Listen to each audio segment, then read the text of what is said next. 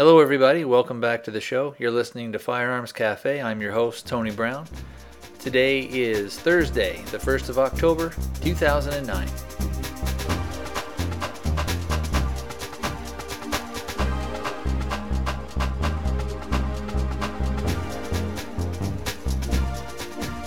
It seems that recently in Second Amendment culture or gun culture, the question that has been asked quite a bit is, what can we do that is different? What are some new things that can help secure our Second Amendment rights?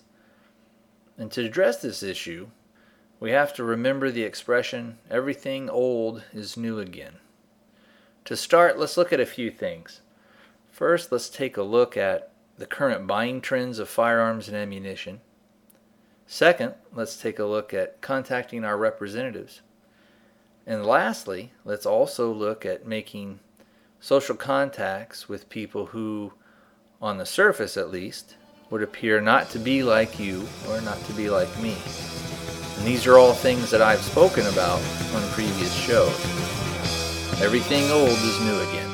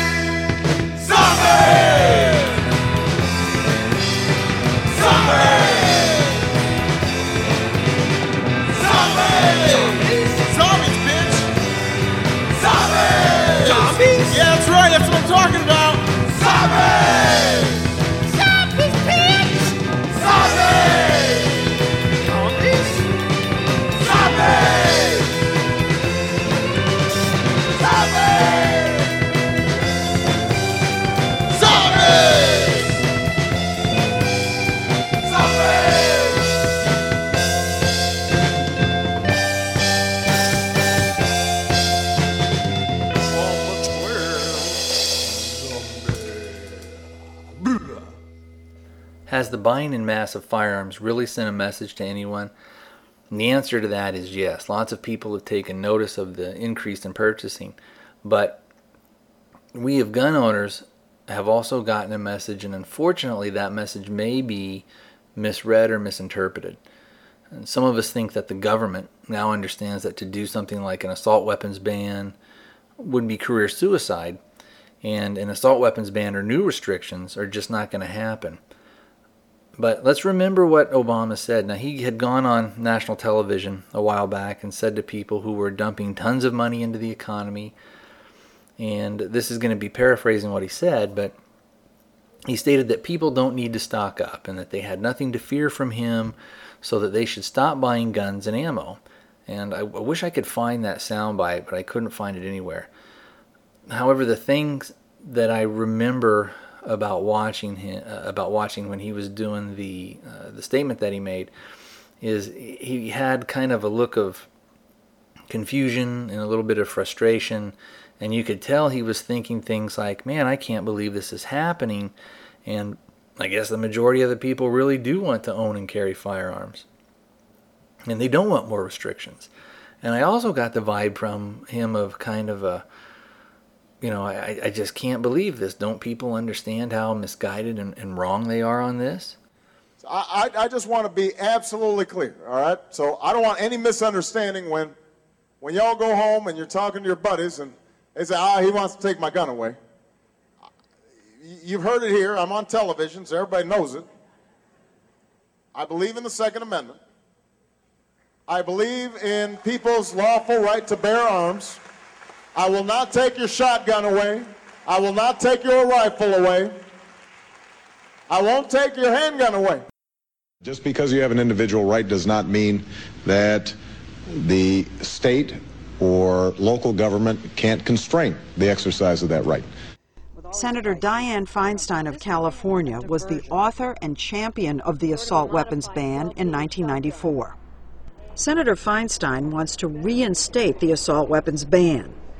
And what about President Obama? His website says he wants to make the expired federal assault weapons ban permanent. There's some sense that the president has so many crisis issues on his plate right now. That the idea of bringing up guns, which is considered part of the culture wars, would be such a diversion. I agree with you. I wouldn't bring it up now. So you're going to hold off? That's correct. And I'll pick the time and the place, no question about that. If you go on YouTube and pull up increased gun sales since Obama or some type of search like that, you'll find quite a number of segments from the media trying to figure out why people are buying in mass. What I found, and I'll play here in a second, was a report from CNN, and this was dated back in April of 2009. And they at least tried to dig a little deeper and tried to ask some questions of the current administration's inconsistent position. And from that standpoint, they did a decent job. They chose a couple of guys that presented well. One was an attorney, and the other one was a registered nurse.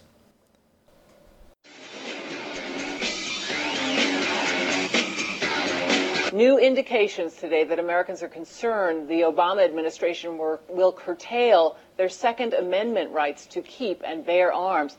According to the FBI, background checks required for gun purchases are up 27% this year. And that's nearly 4 million background checks so far in 2009. Well, those FBI statistics are only part of the picture. Gun shop owners around the country are also reporting a surge in gun sales. And as Sean Calebs reports, some gun owners are concerned the Obama administration will limit Second Amendment rights. This is Tyler, Texas, one of those places all over America where a kind of quiet call to arms is getting louder and louder. Just ask attorney Sean Healy and Jimmy Moore, who's a nurse. Who thinks President Obama wants gun control, wants to restrict the kinds of guns you can get?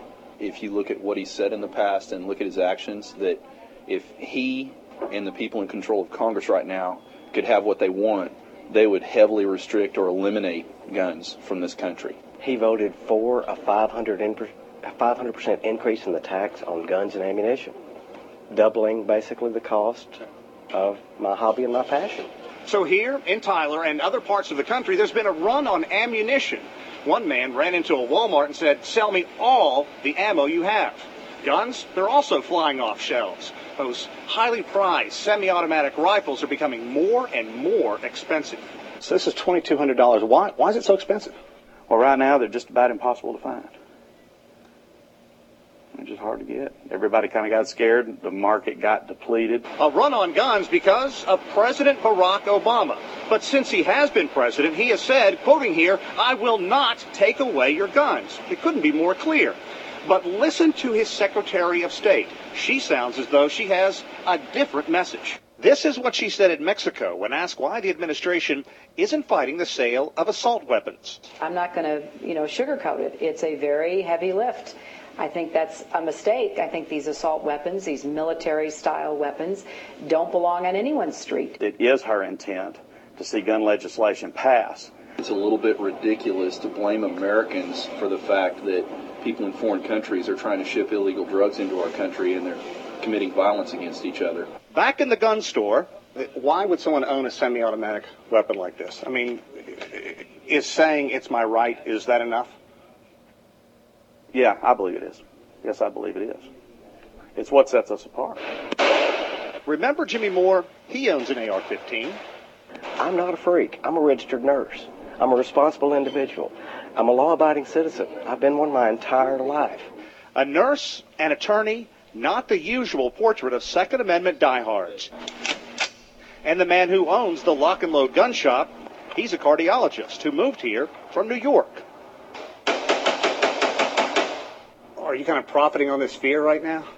I think we are. Again, I don't know how rational it is. Good afternoon, Lock and Load. In fact, it may not be rational at all. It might even be paranoid. But one thing is certain. Many gun owners believe this president is somehow out to curb their rights. And they're stocking up just in case. Sean, what is really driving this increase in sales? Well, I think to a large part, people are pointing to the NRA. If you look on their website and to mailings to its members, they talk about this issue. And we know that the sale of guns has gone up dramatically since Barack Obama was elected. Well, NRA's membership has gone up significantly as well. And what we're hearing from gun enthusiasts, members of gun clubs, is they can get information from the NRA they can't get from the, quote, mainstream media. Like we've heard a lot about the weapons used in Mexico to fuel the drug trade there. The fact that 90% could be traced back to the United States. Well, one report says that 90% of the guns can be traced back, those that have been licensed. So, and they say it's a very, very small percentage of the weapons used in the illegal drug trade down there. That's a fascinating story. Thank you very much, Sean Calebs. Now, most of the time, when they do have an average Joe from the pro-gun side, it's a guy with 3 teeth, no shirt, he's wearing a Confederate ball cap, and he's sitting in the back of his primer-spotted 1978 Ford pickup, and he's holding a beer while in the background a mongrel 3-legged dog savages one of his 13 kids. And the guy on the anti-gun side is a Harvard law professor in a suit and tie who's very well-spoken, and he will be given the last word. Now, what I found interesting about the report was that at the end of the segment, the female anchor asked a reporter, what's the real reason for this? And this is important because look at what they're really doing. They just did a story explaining that people are afraid that new gun restrictions will be put into place and that those restrictions will lead to bans of current legal firearms. That there appears to be some conflicting statements from the current administration, and that is why the people have been buying. So that's just what they reported. But his response to her question is that it's the NRA that's the cause of all this. The NRA is whipping up the country.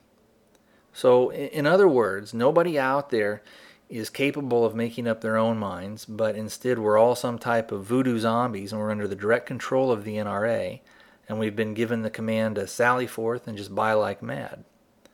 So, even though they did ask some questions and bring up some inconsistencies from the administration, the last impression that they leave you with is that most people would not be out there buying guns and ammo if the NRA was not misleading people and blowing things out of proportion. Earlier I spoke about some pro-gun people getting the wrong message.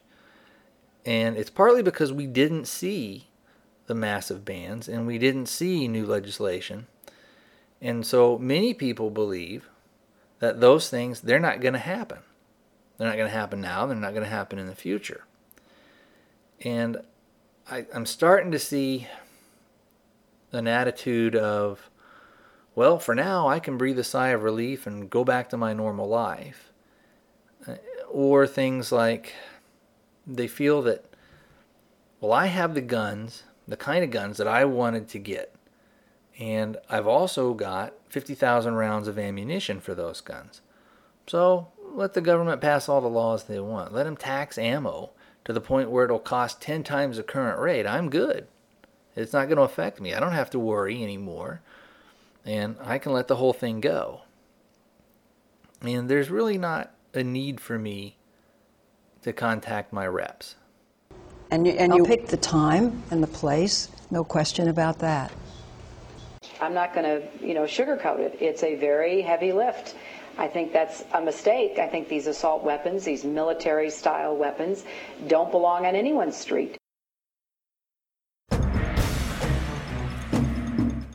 An Australian law enforcement officer called their gun registration, quote, an elaborate system of arithmetic with no tangible aim. They also called its crime control use a fallacy. New Zealand police call their gun registration system useless. Canadian registration has cost 1,600% more than originally projected, and a top Canadian cop said it does nothing to take one illegal gun off the street. And in Germany, some people estimate that upwards of 80% of all guns there are still not registered. So why do some senators, and some presidents for that matter, think that it will work in America? Arm yourself with facts to strip the gun control industry bare. Visit gunfacts.info and get your free copy of Gun Facts. Called Indispensable by Cam Edwards of NRA News, Gun Facts is your rapid reference guide to debunking gun control myths and shaming politicians into obedience. www.gunfacts.info. Most people still believe that contacting their representatives is futile, and the main reason why they believe that is because they've not done it. So let me repeat that. Most people still believe that contacting their representatives is futile, and the main reason why they believe that is because they have not done it. Ever. And the sad part is that they most likely never will. But let's take a look at how those representatives have reacted to town hall meetings on health care. People are, no pun intended, they're up in arms. And the liberal mainstream media has tried to spin this, and we see that the politicians have also tried to spin it by saying, oh, it's just partisan, and the people are, in their words, an unruly mob, and that the people who oppose this, well, they're just against Obama, or they're against the Democratic Party, or they are, at worst, they're racist.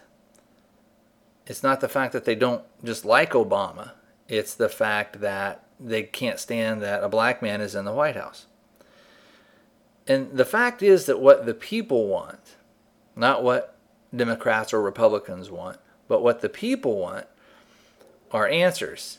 And they and we want answers that are free of partisan politics and rhetoric. And this has panicked the politicians because most of them have not seen things like this before and they don't know how to deal with it. So what does healthcare have to do with strengthening and securing the Second Amendment and our gun rights? Well, healthcare really has nothing to do with it, but the politicians' reaction to public outcry does. And we see that when we contact them in mass and when we contact them frequently, that they sit up and they take notice. Right now is when we really need to hammer these guys. Right now the Democrats are in power and the Republicans are the underdog. There are some pro-gun Democrats and some anti-gun Republicans, but if you look at the leadership, you see in the Democratic side many, many anti-gun people. And those people, they don't want to take your guns away. What they ultimately want is to take away your and my ability to even possess or carry any firearm. So they're going to come on and say, well, we're not going to take anything away. But what they want to do is they want to be able to ban things so that once you die or pass on, that firearm has to be turned in. And it's not going to be just rifles that, scare them because of the way they look, but all firearms. They don't want anyone to have them except for the police and the military. Ultimately, because they control those agencies, they have more control of those agencies because they hold the purse strings. Just because you have an individual right does not mean that the state or local government can't constrain the exercise of that right. And you pick the time and the place, no question about that. I think these assault weapons, these military-style weapons, don't belong on anyone's street. Hey guys, I'm on my way to get my car back that I loaned to Alex Haddix of the Practical Defense podcast, and I picked up this new portable recording software, so I thought I'd give it a try. Oh, there's Alex right up ahead. Well, hey, buddy, what's... Ooh, boy, you don't look too good. Looks like you took a pretty bad beat down. Can you tell me who did it? Members of the Gun Rights Radio Network, Shelton, with Masada Youb, Gail Pepin, John and Terry Strayer, and the rest of the Firearms crew, with Daniel Shaw and Justin Olsen. Yeah, those guys can be pretty bad news. How come they beat you up? After a fender bender with your car. My car? Oh, man. Hey, you really don't look too good. Let's, tell me something. How many fingers am I holding up? What's the number? DEF. Well, okay. Let's try this. Can you spell your name for me? Number 11. All right. Let's try this. You said Eric Shelton was there. What else do you remember? He had a gun. The gun was huge. The gun was black. Okay, buddy. Take it easy. Can you tell me a little bit more about Eric Shelton? What did he look like? What do you remember? Tattoos and deformities. Okay, good. Anything else you remember? Anything at all? Mutton chop sideburns, anything like that. Okay, buddy. I think that's enough for now. Let's go ahead and get you patched up. I tell you what, though. We'll have our revenge. I'm going to tell everybody I know to listen to your podcast, Practical Defense. But not to their shows.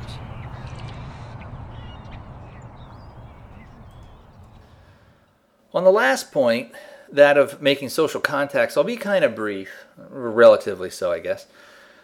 I hear all the time, we need new people in the movement. In order to protect the Second Amendment and strengthen gun rights, we need to get more of A, B, or C involved in shooting and gun ownership. But let's think about that for a minute. Name any group, and it's not going to matter what group that is, I guess with the possible exception of the Bradys, but name any group, and you'll find gun owners in those groups. You'll find people who shoot and who enjoy their guns, and they feel that they have a right to have firearms. So it's not necessarily a matter of introducing firearms to those groups. Where I feel that as a movement we have fallen short is in making groups A, B, and C feel truly welcome. And it can't just be lip service. You can't look at group A and think, well, I guess it's good that they're here, but I don't want them to sit next to me. You have to look beyond the outward appearance or the differences in philosophy or differences in religion or other political views. And we need to see them as people, and not just because that's what the anti-gun people have done, because it's the right thing to do as human beings. Now, the anti-gunners have said, and here's the difference, and they mean it when they say it. They say, you can differ from me on every other issue and viewpoint, but we have some common ground, and on this common ground, we can stand together and we'll make progress. So I'm glad you're with us, and you're not only welcome here, but you really are a part of us, and you do belong here. Now, I don't see that we do that as a movement. What I've seen is that unless you fit into very narrow confines, that you're not really wanted. Until that fundamental attitude changes, it will be the same old thing, and while it may not be a struggle to get different people initially to come into the movement, it will always be a struggle to keep those different people in the movement. It's united we stand, divided we fall. It's not a hard concept to understand. Now, the main purpose of this show is not to get someone to think or believe exactly what I do, but it is to get people to question things and to think things through and to know why you believe what you believe.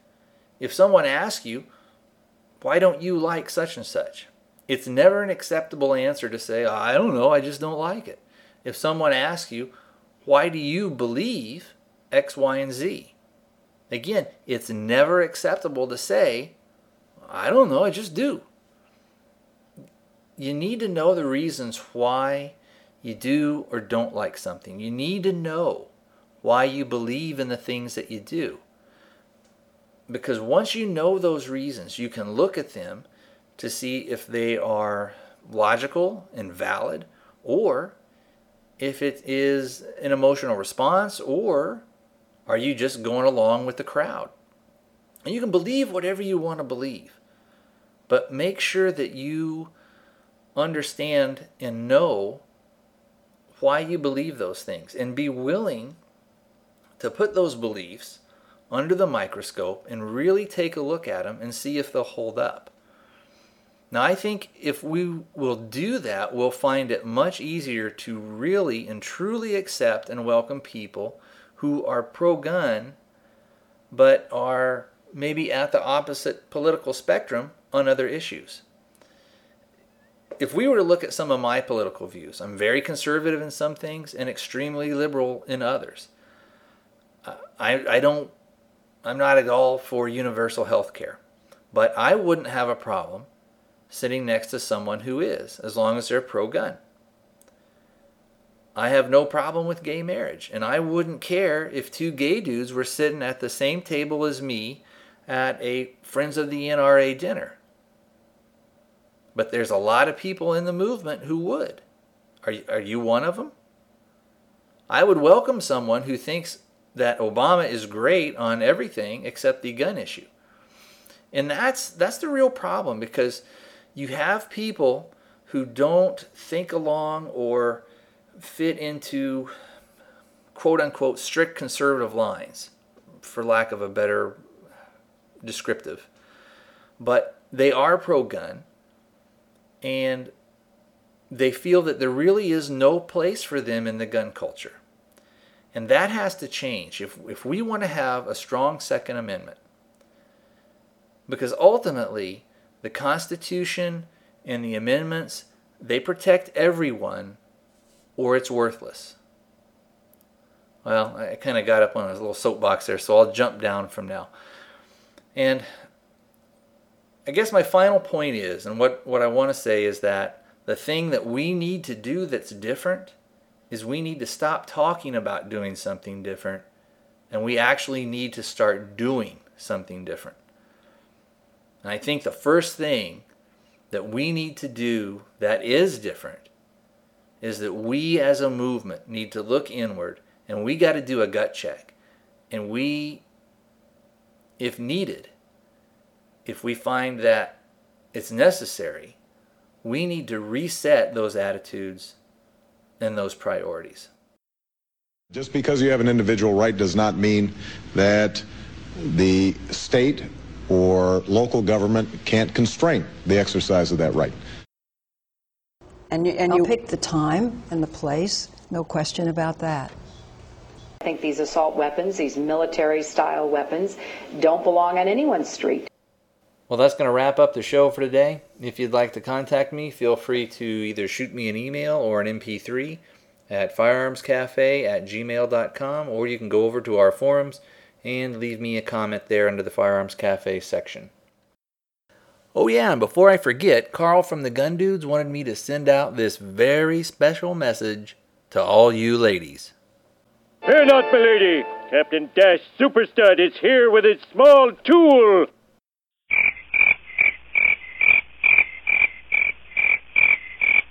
Initiating shutdown sequence.